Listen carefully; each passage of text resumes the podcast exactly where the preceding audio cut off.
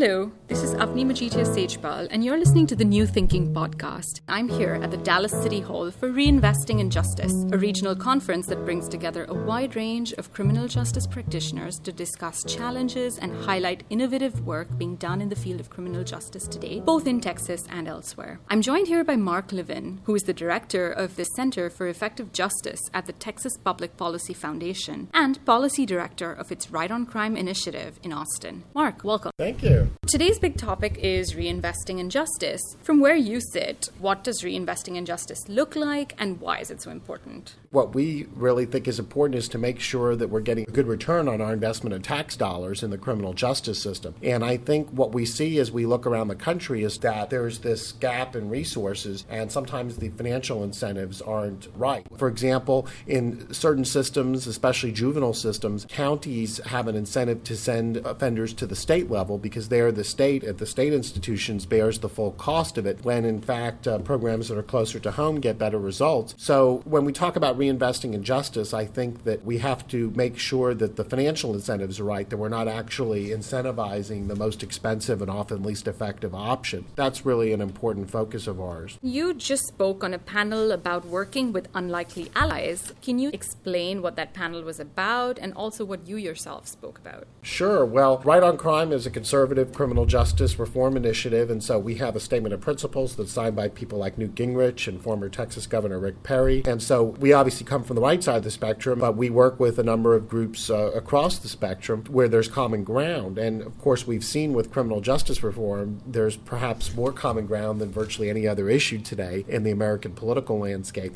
And at the end of the day, I think all of us, regardless of our political views, we want less crime, we want fewer victims, we want people to go from involvement in the criminal justice system to a productive, law abiding life, to be able to find economic opportunity. We want to keep families together. We recognize that every major religious tradition, and even people that aren't religious, know that humans have a possibility of redemption, that people can change and be transformed, whether it's spiritual or otherwise. So I think that provides the foundation for really changing the criminal justice system so that we focus not on getting even, but on getting results, and that we don't really confuse the people we're afraid of with those we're mad at as far as uh, making sure we're prioritizing uh, the use of prison. Certainly, there's some people that need to be incarcerated, but we've gone too far in terms of uh, using prisons when, in many cases, it can make people worse, particularly low risk and nonviolent offenders.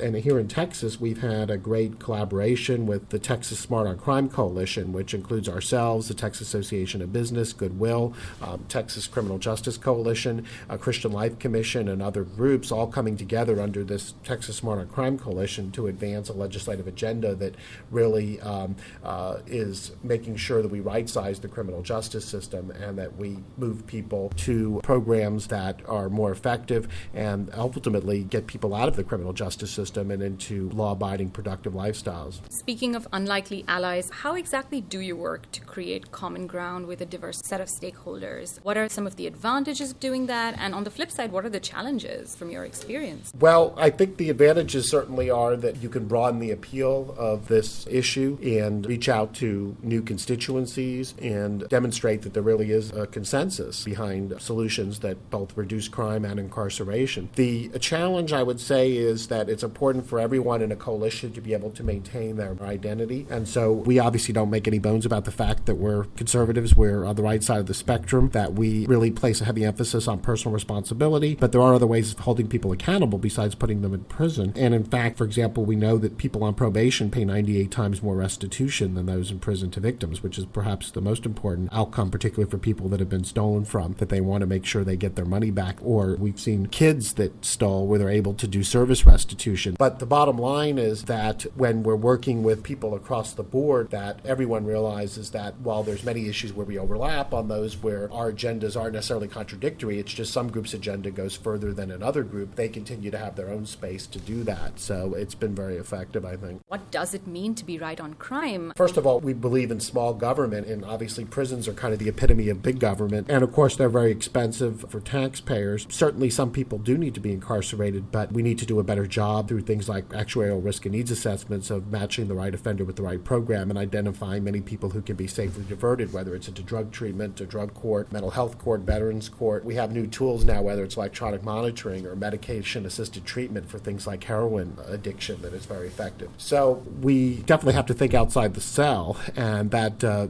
we have a statement of principles that talks about that. It talks about performance measures for various entities within the criminal justice system, so we actually uh, measure results. Um, talks about the importance of restitution to victims, essentially moving from a system that grows when it fails to one that rewards results. Today in Dallas, we're seeing a range of speakers and participants from judges and public defenders to police chiefs, councilmen, and neuroscientists. Has this generated any interesting insights or conversations for you? Um, what are some of the ideas you're coming away with? Well, it's uh, great to have all these stakeholders at the table, and I think that it helps us understand that each part of the system can affect the other, so you have to have solutions that bear that in mind. One of the interesting areas, I think, is indigent defense. We have people here from that community, and one of the areas we recently did a paper on pretrial justice that examined the importance of early representation by counsel, because oftentimes the setting of bail, for example, and conditions uh, can determine whether somebody stays in jail for months pending their trial or that they're released, including onto pretrial supervision. And so when you just have the prosecutor and the judge who work for the government involved in that, they may miss certain factors that uh, would demonstrate this person is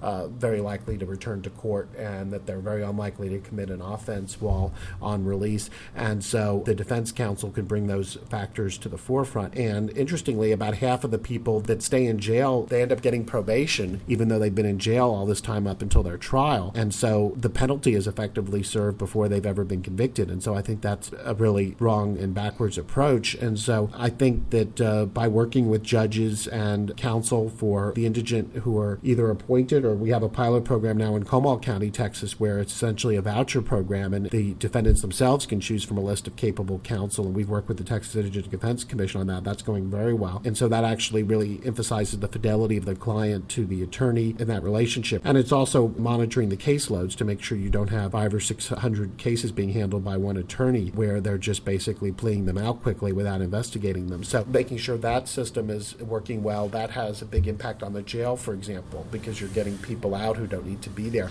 Uh, the mental health system, we've had a lot of discussion here about that, that we need to have places where, for example, in San Antonio, they have a 24 hour crisis center where somebody who's yelling at the top of their lungs at McDonald's can go there instead of the jail. So it's another option for police. So again, it's a matter of bringing everyone together and finding these solutions that also may involve the mental health system or other social services, not just the criminal justice system. You mentioned uh, the Red Hook Community Justice Center earlier. I was curious to know your thoughts on the work of a community justice center like Red Hook. Red Hook has been terrific. I know they recently had an anniversary celebration, and it really emphasizes restitution and community service. One of the things that we'd like to do in the next uh, legislative session here in Texas is make sure that judges can discharge fines and fees uh, for people who are indigent by having them do community service instead. Um, obviously, trying to replicate the Red Hook Center would be ideal, but I think giving even just the regular courts more tools to really get people on the right track is very important. We're big believers in restorative justice, things like victim offender mediation, where we recognize the victim is really the individual that was stolen from, for example, rather than the government. And too often we have cases where someone's paid uh,